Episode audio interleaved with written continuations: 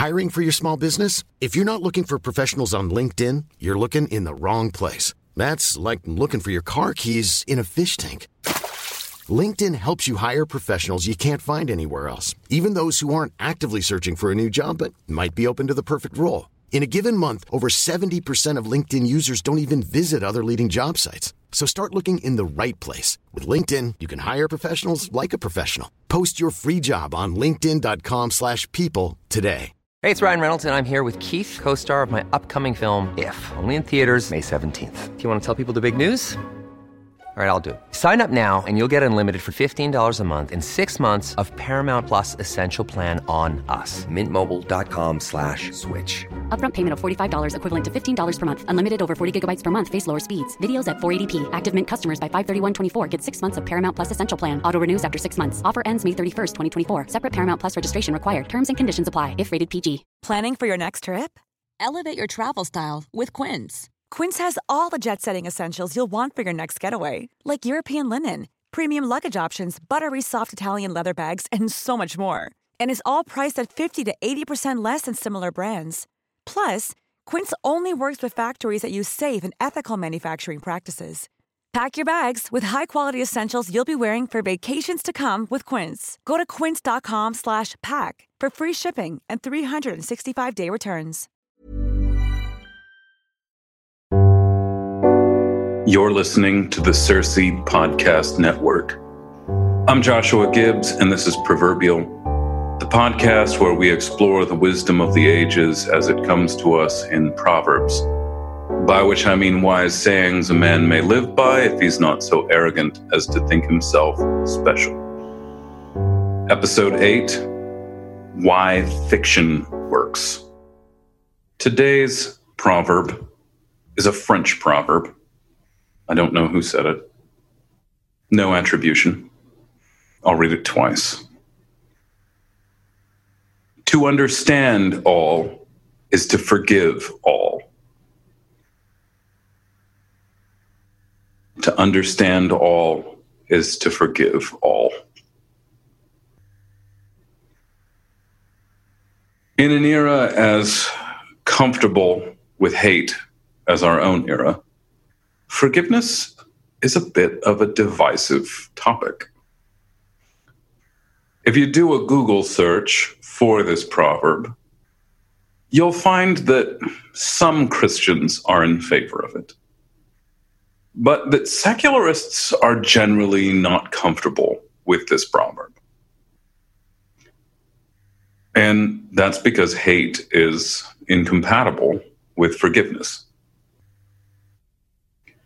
Among Christians who object to the quote, I often found that um, there was some kind of suspicion that the quote underwrote universalism, or that the quote was based on a universalistic theology. Although I'd note that the quote isn't about salvation, it's about forgiveness. And forgiveness is an offer, it's not a demand. It is possible to forgive someone and for that person to not accept your forgiveness. I'd like to make a wager on this quote. And the wager is that you've heard this proverb before or rather that you've read this proverb before. People don't often say this. Living people don't often say this. However, it is a thing that fictional human beings say. People in books and films are a hundred times more likely to quote this proverb than flesh and blood human beings that you encounter in the world it's not only a proverb that fictional characters are fond of.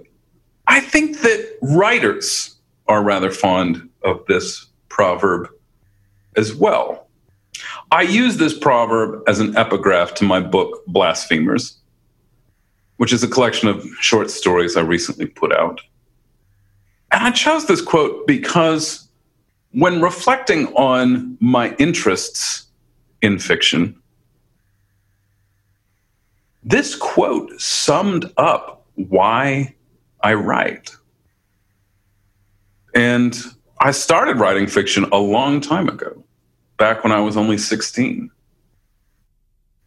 I wrote short fiction back in high school before I had anything to say. And I enjoyed fiction, short fiction.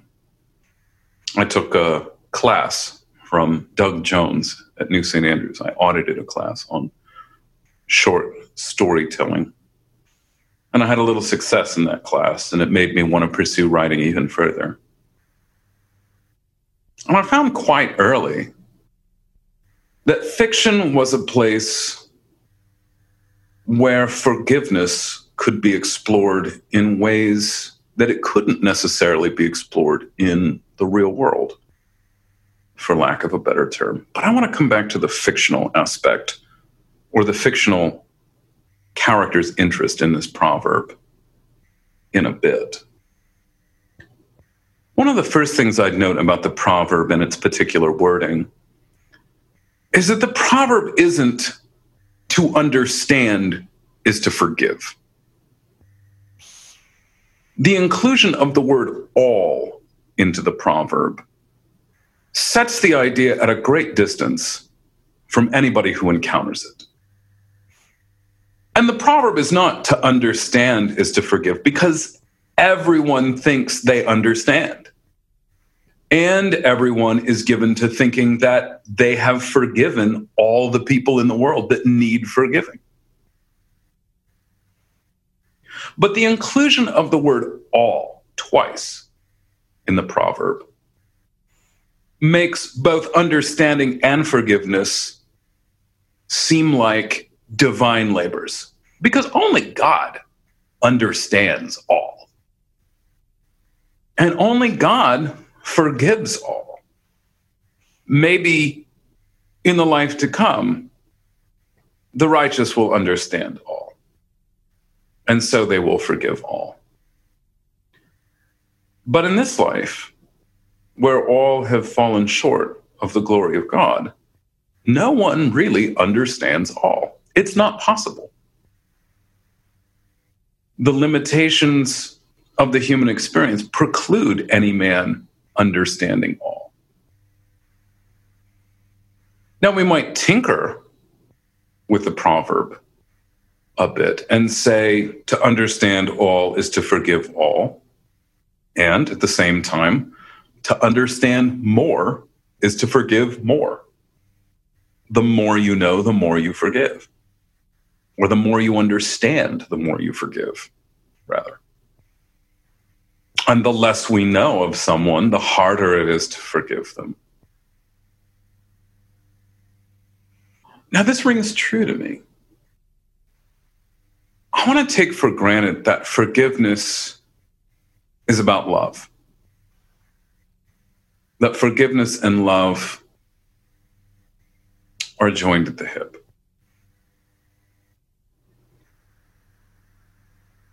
I'll admit something that I think I might have admitted in an essay before, or perhaps a lecture. There are two people in the world who I hate. This has been the case for seven or eight years now. Hatred develops slowly, and hatred is an unwillingness to forgive.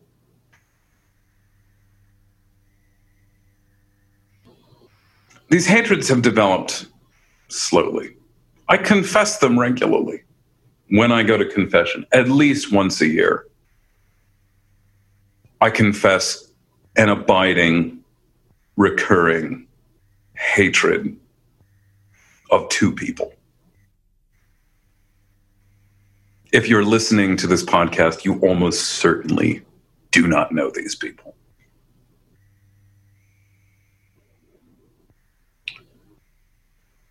this hatred's developed slowly. And it's developed slowly since the last time I saw either of these people, which is many, many years ago now. And the hatred will come back in these weird spells where I'll be driving down the highway and a remembrance of some way in which one of these two people mistreated me will come to mind. I'll get angry. And I'll snap at my kids.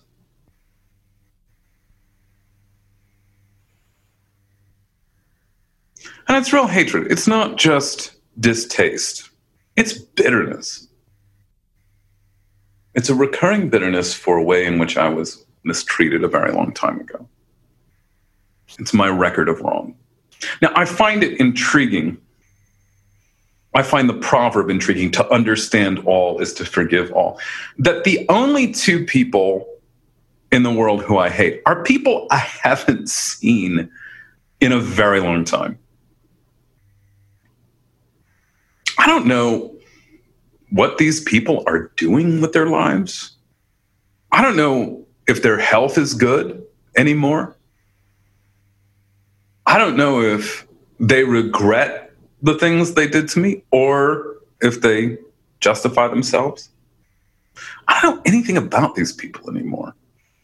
I can't even find them online. I look, I don't know, once a year to see if any information pops up about them. To understand all is to forgive all. I haven't forgiven these people. But I also have no understanding of these people's lives. The hatred that I feel is, from time to time, very real. And yet, I don't understand these people. I don't know these people. I don't even remember how much of the way I retell their offenses against me is even accurate anymore. I might have misconstrued everything.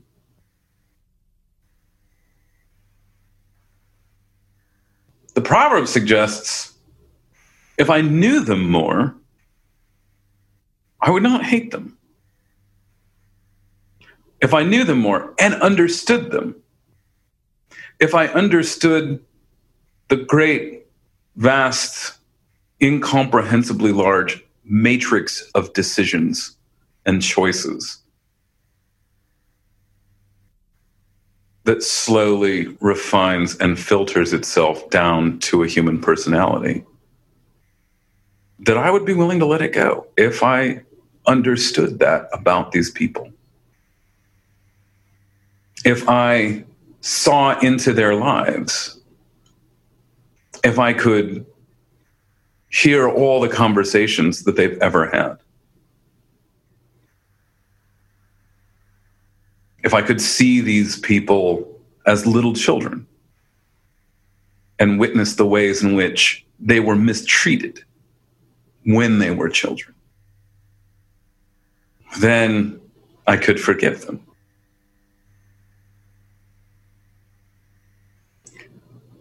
But I don't know any of those things about them. I don't know how they were mistreated when they were children. I don't know all the private conversations they've had. I don't know their thoughts.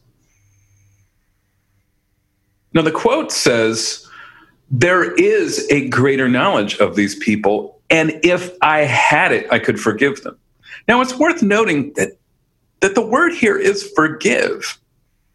It's not as though understanding leads you to say that there is no sin at all, which is also worth remembering in Christ's famous prayer on the cross Forgive them, Father. They don't know what they're doing.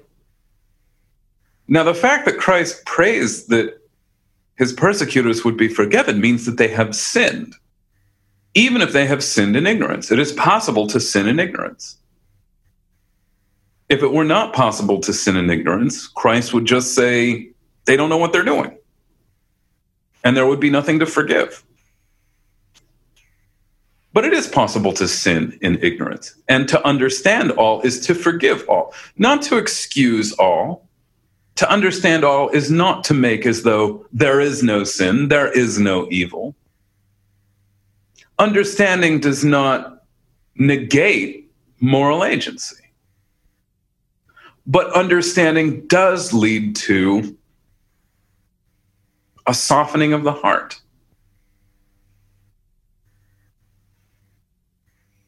Now, the quote is purely speculative because no one understands all. Every judgment you make of another person is attended by the possibility of horrible error.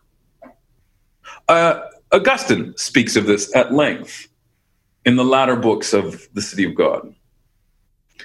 Augustine says only in the life to come is there real certainty. And certainty is based on knowing all there is to know. Until then, every judgment that you make of another man could be wrong. It seems to me that monks are particularly fond of pointing this out. There are so many quotes from desert fathers, from monks, and from nuns about the hidden struggles of every man. You don't know the battle another man is fighting. So go easy on him. You see his failures, but even his failures might be the result of some success in a struggle against sin.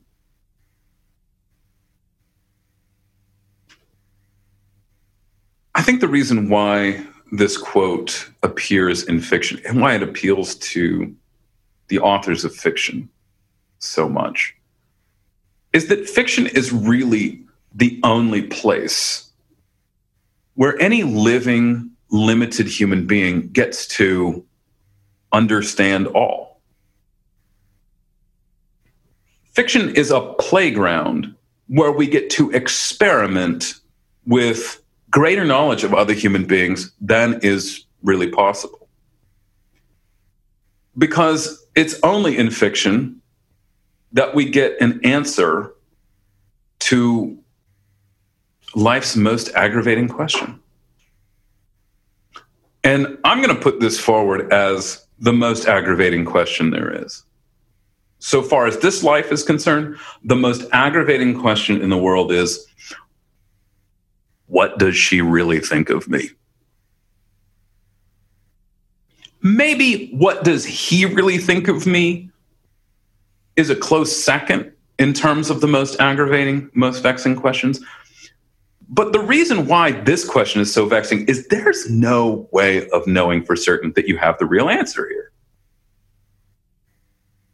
Because we lie about how we feel of others so often. I think probably around the age of 16 or 17, you realize that you tell uh, all manner of very polite lies about other people. And at some point, that realization comes back on you, and you realize that other people might be saying polite things about you that they don't mean. You realize in your teenage years that people have all kinds of reasons for not saying exactly what they think. This is one of those mistakes that rookie writers make. I've graded a lot of short stories in my life, a lot of character sketches in my life. And rookie writers always have characters say exactly what they feel. I think I've mentioned this before, maybe already on this podcast. The older you get, though, the more you realize that people speak in code. People don't say what they think. It's a liability to say exactly what's on your mind. And we know this of other people. Most of the time, we can forget about this. But every now and again, we realize that we don't really know what other people think of us. And that there is, for that reason, no way of understanding all. But fiction is a place where you can enter into the thoughts of another person and there can be certainty. Having entered into the thoughts of another person, you can understand all and you can forgive all, which I believe is one of the reasons why fiction, generally speaking, and I'm speaking mainly of novels and short stories here, not really films, unless it's an unusual film where you're given access to the thoughts of a character, which happens from time to time. But really, in novels and short stories, we can know for certain the thoughts of other people. We can, as it were, understand all. And I think that this is one of the reasons why novels tend to be the most forgiving art form. Novels are novelists are more likely to generously assess the human condition than any other kind of artist. I'm putting that out there as a as a truism. The novelist is more likely to forgive than any other kind of artist. Even novelists who sometimes come down very hard on their characters, or short story writers who come down very hard on their characters. Even Tolstoy, say, who sometimes comes down very hard on his characters even Tolstoy was lenient often enough in the end. I would put this forward as well. It's very hard to hate a character in fiction. I think it's far easier to hate a character in a film. But to hate a character in a novel when you have access to their thoughts, very rare, very uncommon. When you know someone's thoughts, that person is vulnerable to you. And that vulnerability inspires charity. I don't know that I've ever hated a character in a novel. That's not to say that every character in a novel I've ever read is righteous, stand up, but it is to say that I find it difficult to loathe anyone in a novel. This is even true of Old Scratch himself. I'm reading Paradise Lost, teaching Paradise Lost with my students right now. And so much of Paradise Lost is spent in the head of Satan. I tell my students up front Paradise Lost is not a theologically accurate book on most pages, on most accounts. Paradise Lost is not theologically accurate. It's not a sound metaphysics, but it's not intended to be either. And Satan is really more of just a human being. Satan's a human being. God is a human being. Everyone in Paradise Lost is a human being with human foibles. The angels as well. Raphael, Adam's first teacher, lousy teacher. So I don't think Paradise Lost is meant to be read as a theological tract. But as such, it's very hard to not feel sympathy for Satan after you've read his mind, after you've been given the mind of Satan for a little while. Because Milton presents him as being torn on what he ought to do. Milton's Satan is often indecisive. He's afraid of looking foolish in front of his friends. He's afraid of backing out of a deal that he's made. He doesn't want to look like an idiot. And it's hard to read Paradise Lost and come to these passages and not think, yeah, I'm afraid of looking like an idiot in front of my friends too. Have I sought revenge? I have. Satan seeks revenge. And in the middle of Satan's seeking of revenge, he admits that revenge is awful on the one who seeks it. Revenge is not merely awful for the one on the receiving end of it, but that revenge degrades a man. Satan admits this when he inhabits the body of a serpent to go off to tempt Eve. He says to himself, Have I really descended to this level? Is this really something I'm willing to do to mix my angelic nature with bestial slime. Am I willing to do this? This is pathetic. I too have sought revenge on others, and I too have thought in the midst of it, this is pathetic. This is not worth it. I've said that. This is not worth it, and then done it anyway. Satan does the same thing. Now, of course, there's another way of using Paradise Lost, that Paradise Lost is Milton's expose, not so much on Satan, but on the satanic logic, on the satanic story. He wants us to know the very plausible ways in which Satan tempts us. That's another way of reading it, very valuable. But if even Satan, our great enemy, warrants some sympathy once we have access to his interior thoughts, how much more so human characters? And if human characters, how much more human beings? Fiction is a chance to enter into that divine mind and to forgive people who seem unforgivable in real life.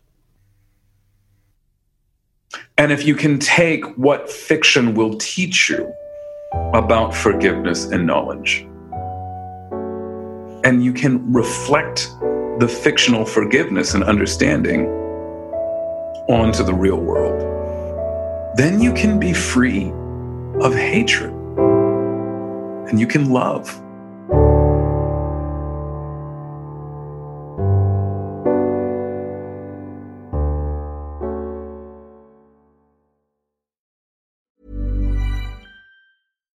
When we're on a budget, we still deserve nice things.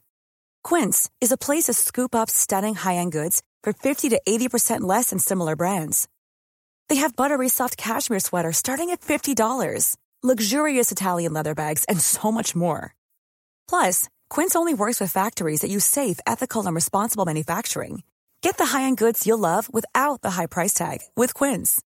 Go to quince.com/style for free shipping and 365-day returns. Even when we're on a budget, we still deserve nice things. Quince is a place to scoop up stunning high-end goods for 50 to 80% less than similar brands. They have buttery soft cashmere sweaters starting at $50, luxurious Italian leather bags, and so much more.